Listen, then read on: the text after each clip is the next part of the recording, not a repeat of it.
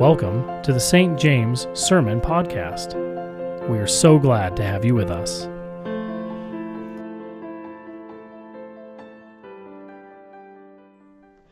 My name is Wayne Darbonne. I'm pastor here at St. James, and I want to invite you to join me as we dive into God's Word today from Psalm 130. Hear God's Word. Out of the depths I cry to you, Lord. Lord, hear my voice. Let your ears be attentive to my cry for mercy. If you, Lord, kept a record of sins, Lord, who could stand? But with you there is forgiveness, so that we can, with reverence, serve you. I wait for the Lord.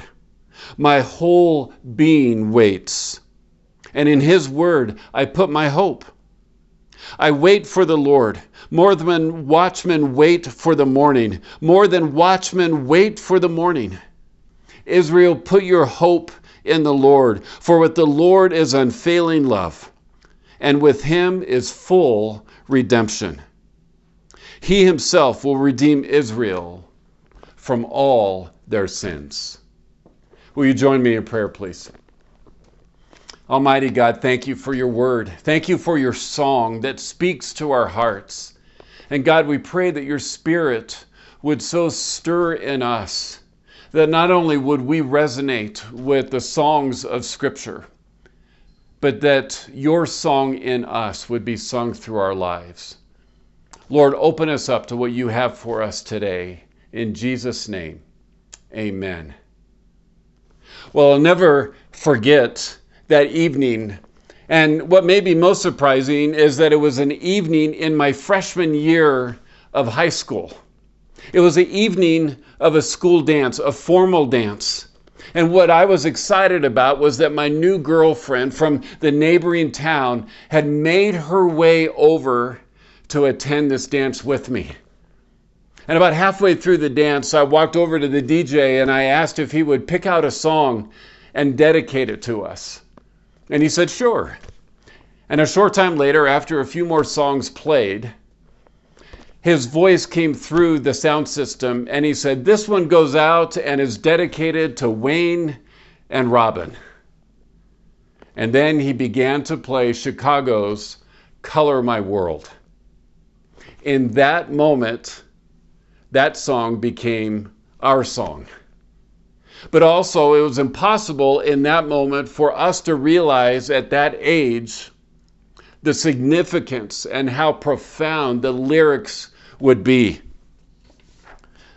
As time goes on, I realize just what you mean to me.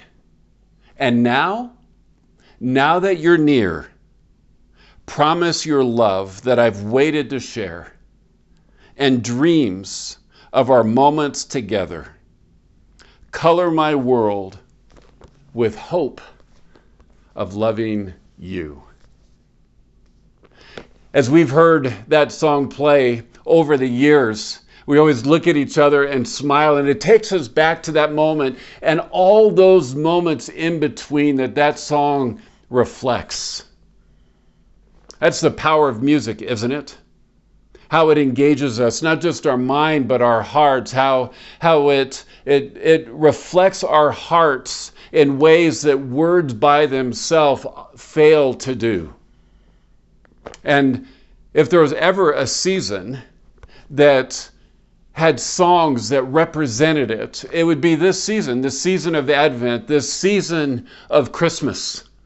I mean, there are radio stations that change their entire programming dedicating this season to Christmas music. There are streaming services that offer not just one channel, but different channels of different Christmas music dedicated to the forms and kinds of Christmas music that people love. There's hardly a, a musical artist out there that doesn't have their own Christmas album.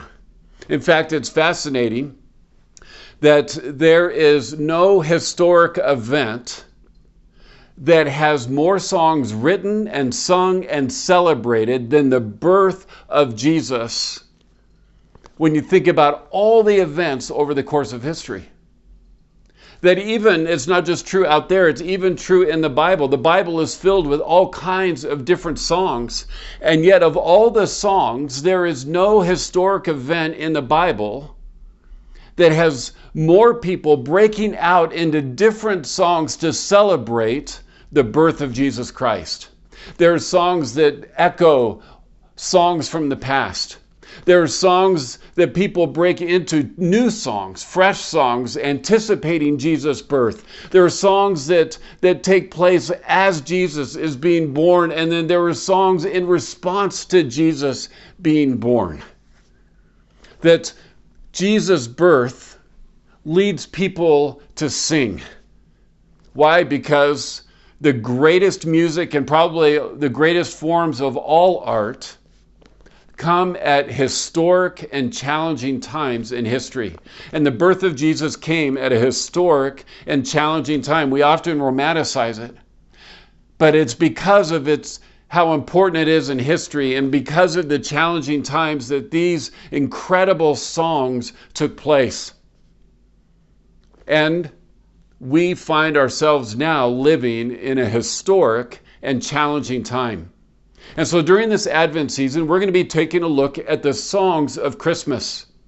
And we're going to be letting the joy of those songs ring out into our hearts and into our lives, but also the raw pain and reality that comes out through those songs to echo the pain and reality that we can be experiencing as well. And I want to invite you not just to let the songs of Christmas resonate with your own heart, but I'm wondering how the Holy Spirit might use these to bring out new songs through you. And so today we're going to be looking at Psalm 130. It's a little known song of Christmas. And yet it is a song that anticipates the coming of Jesus. It's a song that is called a song of ascent that, that there are 15 different psalms that were songs or psalms of ascent. And the reason they were called psalms of ascent is people would sing them on their way to Jerusalem. And Jerusalem is built on a hill.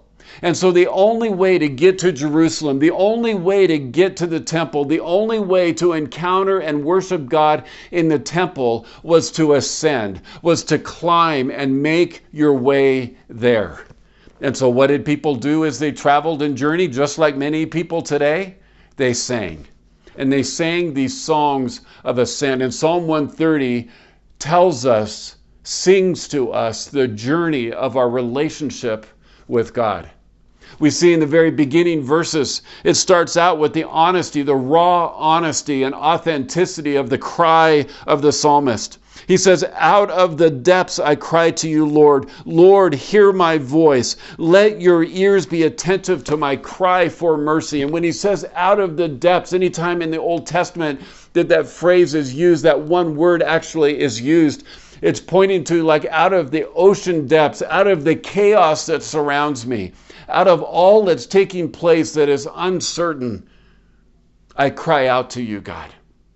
And maybe you're feeling that way today maybe with different events in our world or just in your own life. You're crying out to God. Out of the depths of my soul, God, I cry out to you. And notice what the psalmist says I just need to be heard. I need to know that you're attentive to my cry. And what we discover in the story of Advent, what we discover in the story of Christmas, of Jesus coming, is that God hears your cry. God hears your prayers, that you are not alone and that we can resonate with the song of the psalmist.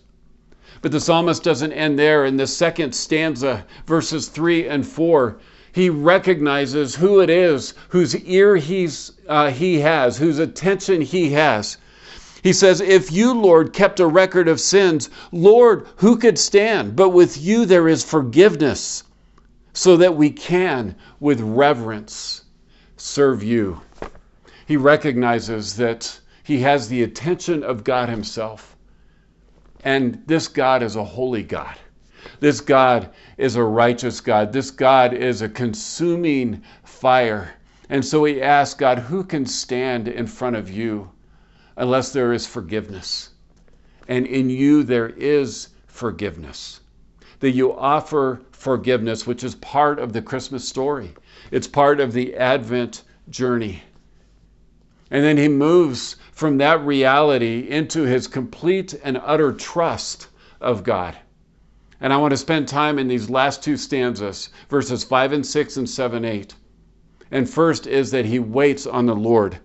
Notice he says, I wait for the Lord, my whole being waits, and in his word I put my hope. I wait for the Lord, more than watchmen wait for the morning, more than watchmen wait for the morning. Five times in these two verses, he uses the word wait. Now, let's be honest. Most of us don't like to wait. By show of hands, how many people like to wait? See, that's what I thought. We struggle to wait. We don't like to wait in line. We don't like to wait uh, for other people or other things. We've been trained to have a two day delivery capacity of waiting for things that we might order online. We struggle to wait. And part of it is because we feel so helpless, we feel so passive. The other thing is that we often find ourselves waiting in, in challenging times, waiting for answers, waiting for outcomes, waiting to heal. And so we struggle to wait. We don't want to wait. We like to have things right now, and it does feel passive and it does feel helpless, but I don't think that's the biblical understanding to wait. I want to suggest to you that he's he's saying five times to wait on the Lord because five times he's saying now is the time to trust God. Waiting on God is trusting Him in the midst of what is taking place, resting in Him in what is taking place. That there is a, a, an expectant waiting. There is an engaged kind of way that we wait on God that we trust Him and we live our lives in that trust, knowing that what He has said would happen would take place. Notice in the midst of all that waiting, He says, It is in His Word I put my hope. So, to illustrate this kind of waiting, uh, imagine you and I going to a restaurant when we're allowed again to go back to restaurants. Now, one of the joys of going to a restaurant is there is a server that comes and takes care of our needs. A server who comes and you know fills the water. A, a server who comes and describes the menu or uh, takes our order and brings our beverages and and and is always kind of anticipating the next thing as they take actively take care of us. Now, what is it that we call these servers? What is their title? They're waiters. They're waitresses or waiters. Now imagine if you went into a restaurant and you were seated at the table and then your waiter went into the back room and sat in a chair and put their hands on their laps and they just sat there waiting. They didn't move. And, and you're sitting at the table, you've looked at the menu, you're ready to order, you're getting hungry, and you grow frustrated because they're not there actively engaged in the experience. Now, if you get upset at the waiter and the waiter says, No, I'm just doing what I'm paid to do, I'm doing what I'm told to do, I'm told to wait. Well, that's not the kind of waiting we're looking for there, and that's not the kind of waiting in Scripture. Waiting is to actively trust God, to, to expectantly trust God, to live our lives in light of the hope that he gives us in his word. It is believing him so much that we rest in what he has said and we live it out. I have a friend of mine who used to say that many people hurry to try to do something for God and then wait because what they were trying to do isn't what God had in mind. They said it's far better to wait on God and as we hear from God, to hurry.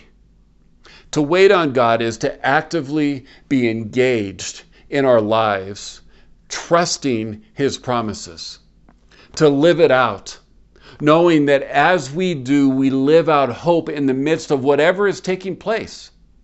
You see, we live in a world right now where collectively around the globe we are waiting.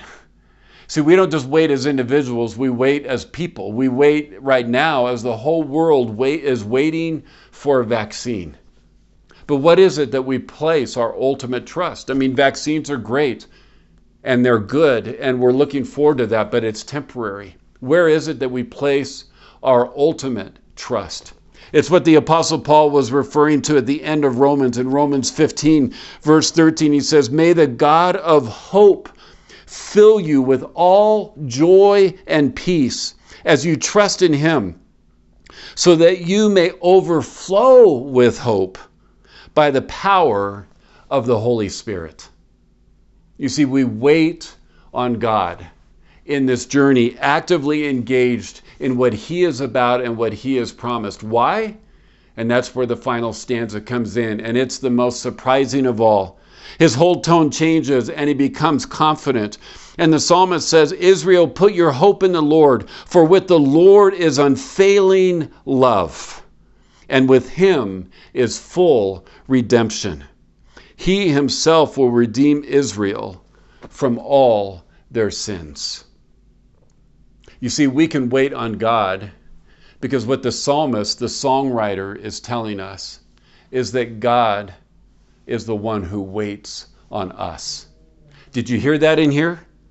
He says, We can put our hope in the Lord, for with the Lord is unfailing love, and with Him is full redemption. Why or how? Because He, He Himself will come and make this happen. Notice how powerful this is. It isn't that we climb and ascend to try to get to God, but what the psalmist is saying is that God Himself is condescending to us.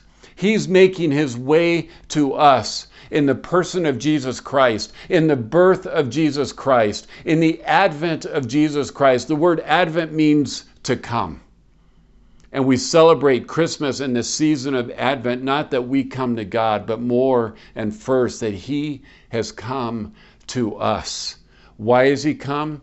Because He has unfailing love for you and for me and for this world. Why has He come? To bring full redemption.